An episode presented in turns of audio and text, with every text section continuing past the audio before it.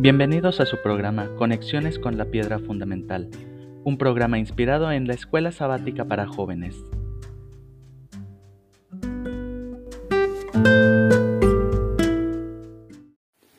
Hola mis nietecitos preciosos y mis hijos hermosos, aquí su abuelo listo para comentar la lección número 5 de la lección de jóvenes de la Escuela Sabática Conexiones con la Piedra Fundamental. Estamos en el primer trimestre de 2022. La lección, todo el trimestre, se titula Atravesando la distancia.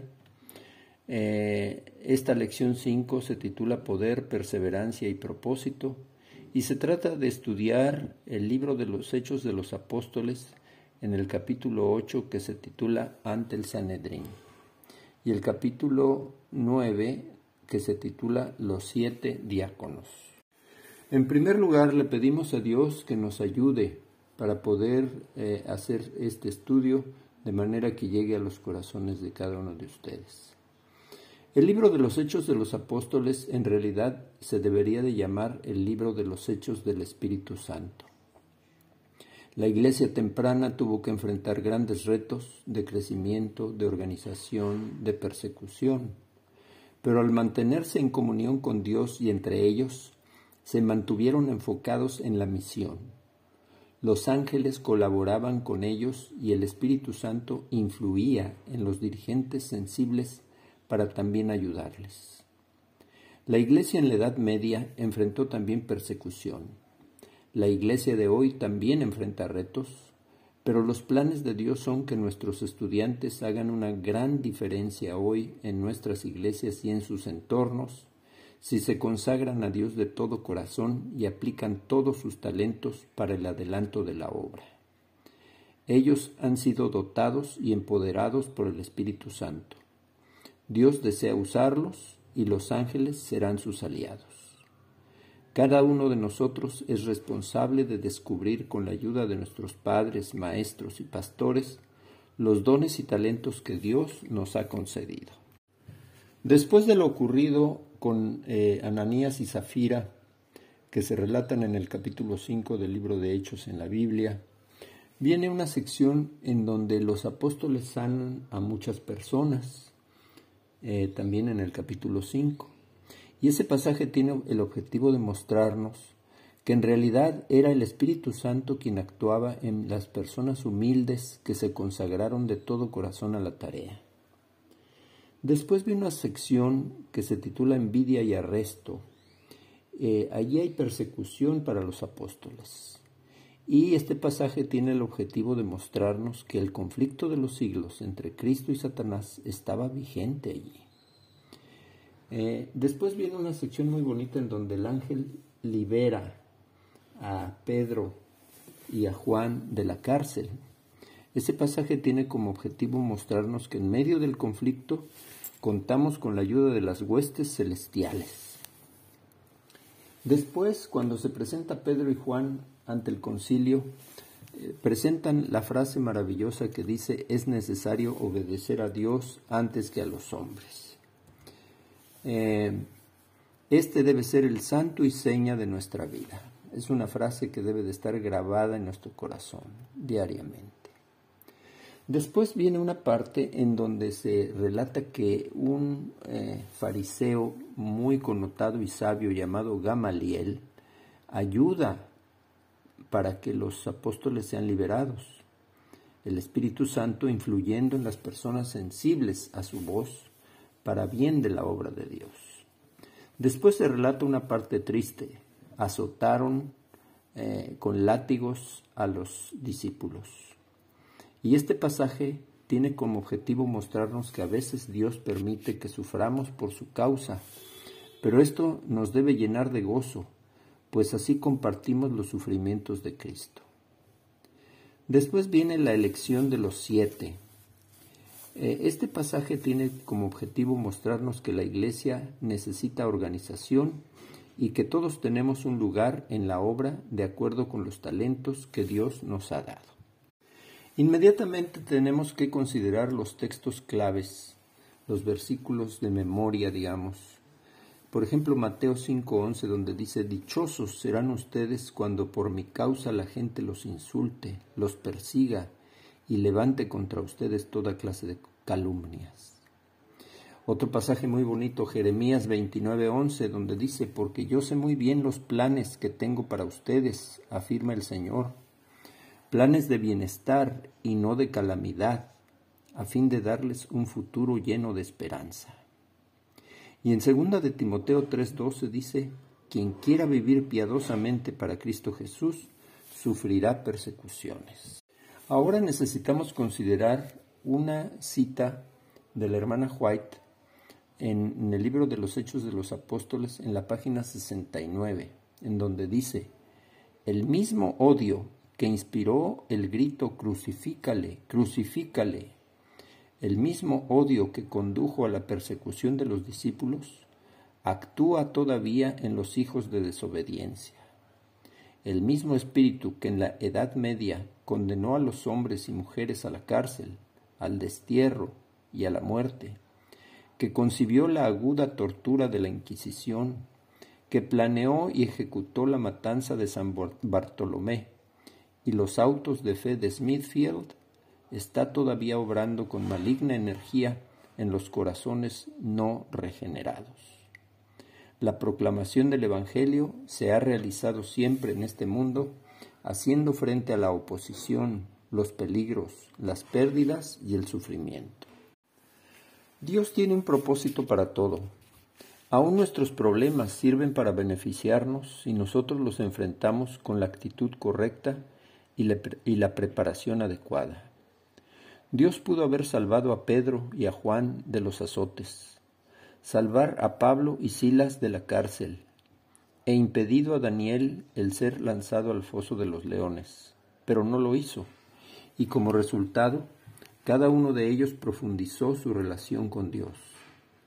Esta lección tiene como objetivo ayudar a los jóvenes a reconocer que Dios no solo les da poder para vencer las tribulaciones, sino que ha plantado semillas de potencial en ellos que, si se atienden apropiadamente, pueden convertirse en habilidades y talentos para ser usados para su gloria.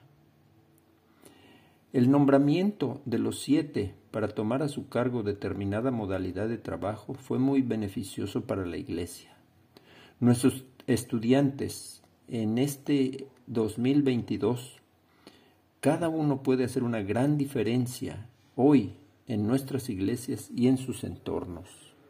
Ellos pueden ser dotados y empoderados, y Dios desea usarlos. En esta lección se nos anima para estar abiertos a cómo Dios desea usarnos hoy para su obra. Vamos a hacer una pausa y continuamos en un momento más. Kirís, Mateito, Danielito, Davidcito, Elías y Mariano. Aquí su titón listo para continuar el repaso de la lección número 5 de los jóvenes de la Escuela Sabática, Poder, Perseverancia y Propósito. Así se titula. El libro de los Hechos de los Apóstoles se debe de llamar en realidad el libro de los Hechos del Espíritu Santo. La Iglesia temprana enfrentó grandes retos, pero siempre se mantuvo enfocada en el cumplimiento de la misión. Dios tiene grandes planes para nuestra vida. Dios nos ha dotado con dones y talentos, pues quiere que participemos en la edificación de su iglesia y en la ganancia de las almas para el reino. Es nuestra responsabilidad descubrir esos dones y talentos, quizás empezando por aplicar el test de dones espirituales que ya les mandé a su WhatsApp. Como en toda la historia de la iglesia, vamos a enfrentar dura oposición y a veces persecución, pero Dios ha provisto toda la armadura necesaria para salir más que vencedores por medio de aquel que nos amó. Vayamos confiados, pues es hora de terminar la tarea. En el libro de Efesios capítulo 6 versículos del 10 al 18 dice que estamos en medio del gran conflicto de los siglos. Por lo tanto, el apóstol nos invita a ponernos toda la armadura de Dios para que podamos hacer frente a las artimañas del diablo y podamos resistir hasta el fin con firmeza. En primer lugar, ponernos el cinturón de la verdad. Número 2, la coraza de la justicia. Número 3, los zapatos para ir a predicar. Número 4, el escudo de la fe. Número 5, el casco de la salvación. Número 6, la espada del Espíritu, que es la palabra de Dios. Y número 7, la oración. Los objetivos para mis nietecitos son, el primero es que entenderemos que no solo nuestras fortalezas sirven para lograr los propósitos de Dios, sino aún los problemas y debilidades que surgen. También otro objetivo es que desearemos estar constantemente conectados con el poder de Dios. Y el tercer objetivo, seremos desafiados a descubrir nuestros dones espirituales, encontrando avenidas para aplicarlos y desarrollarlos. Cuando buscamos a Dios con todo nuestro corazón, cuando nos esforzamos por conocerlo mejor, Él nos revela el propósito de nuestra existencia. Él nos dice los planes que tiene para nosotros. Él nos da valor para enfrentar los problemas que se atraviesan en nuestro camino. Con objeto de que hacer que esto suceda, necesitamos conectarnos a su máxima fuente de poder. Entonces podemos empezar no solo a ver el propósito de todo, sino a darle propósito a nuestra vida. En el libro de los Hechos de los Apóstoles, en la página 70, dice: el vituperio y la persecución han separado a muchos de sus amigos terrenales, pero nunca del amor de Cristo. Nunca es tan amada de su Salvador el alma combatida por las tormentas de la prueba, como cuando padece afrenta por la verdad. Quisiera preguntarles si sabían estas historias. La primera, las torturas de la Inquisición. La Inquisición son varias organizaciones católicas dedicadas a la supresión de las herejías, entre ellas la de ser protestante, mediante la muerte por los métodos más crueles, entre ellos quemar vivas a las personas. En la Ciudad de México existe el Museo de la Inquisición, en donde se presentan los instrumentos de tortura utilizados durante la Inquisición española en México. Otro hecho histórico es la matanza de San Bartolomé. Este fue el asesinato en masa de los hugonotes, calvinistas franceses protestantes, por parte de los católicos durante las guerras de religión de Francia del siglo XVI. Los hechos comenzaron el 24 de agosto de 1572 en París, extendiéndose durante los meses siguientes por toda Francia. El número de muertos se estima en 3,000 en París y de 10,000 a 20,000 en toda Francia. Los fuegos, autos de fe de Smithfield, se llevaron a cabo en Inglaterra por la reina María I, Tudor, llamada Bloody Mary, desde 1553 a 1558. Entre los primeros mártires que fueron quemados vivos estaban los líderes protestantes Cranmer, Nicolás Ridley, Hugh Latimer y John Hooper. Otro hecho histórico que valdría la pena recordar es la matanza de los valdenses de Calabria, perpetrada de mayo a junio de 1561. Los valdenses, precursores de la Reforma protestante del siglo XVI, fueron calificados como herejes en 1487 por el Papa Inocencio VIII, quien ordenó que fueran exterminados. 60 hombres atrapados fueron colgados o arrojados desde las torres. Las mujeres fueron violadas. El Papa Francisco pidió perdón el 21 de junio de 2015 por el trato inhumano y poco cristiano de la Iglesia católica a los valdenses, que el Vaticano trató de exterminar en el siglo XV. ¿Qué lecciones de estas historias se pueden aplicar a nuestra vida?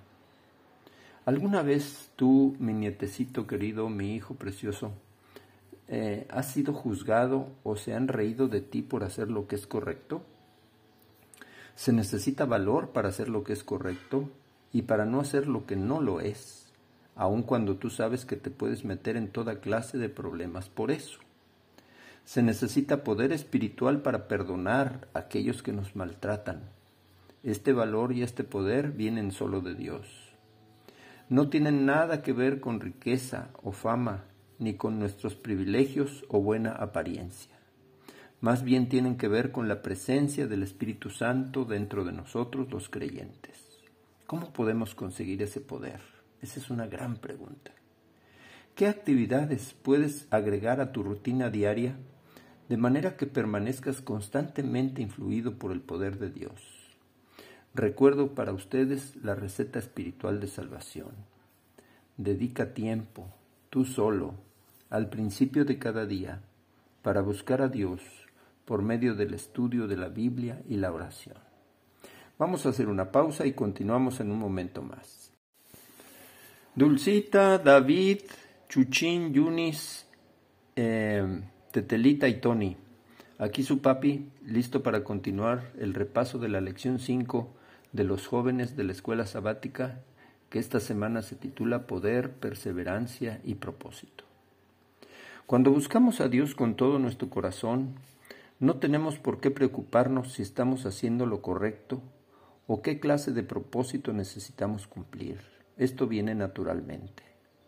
Pero para que esto suceda, necesitamos llenar nuestros corazones y mentes con la última fuente de poder, el Espíritu Santo. ¿Qué más necesitamos hacer para acceder al poder de Dios?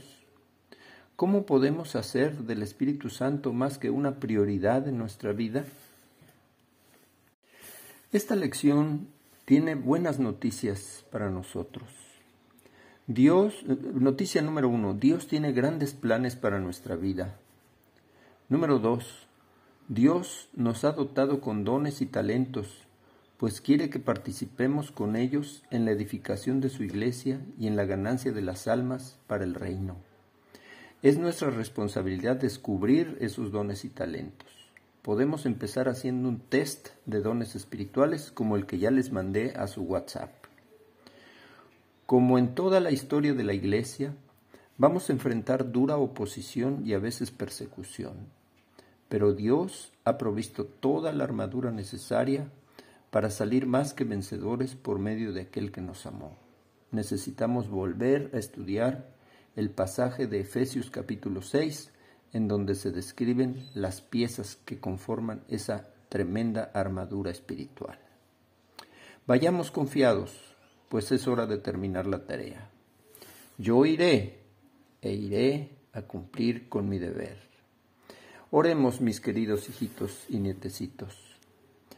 Padre bueno, te queremos rogar, Señor, por los misioneros que en la actualidad están sufriendo persecución por causa de la verdad en el mundo.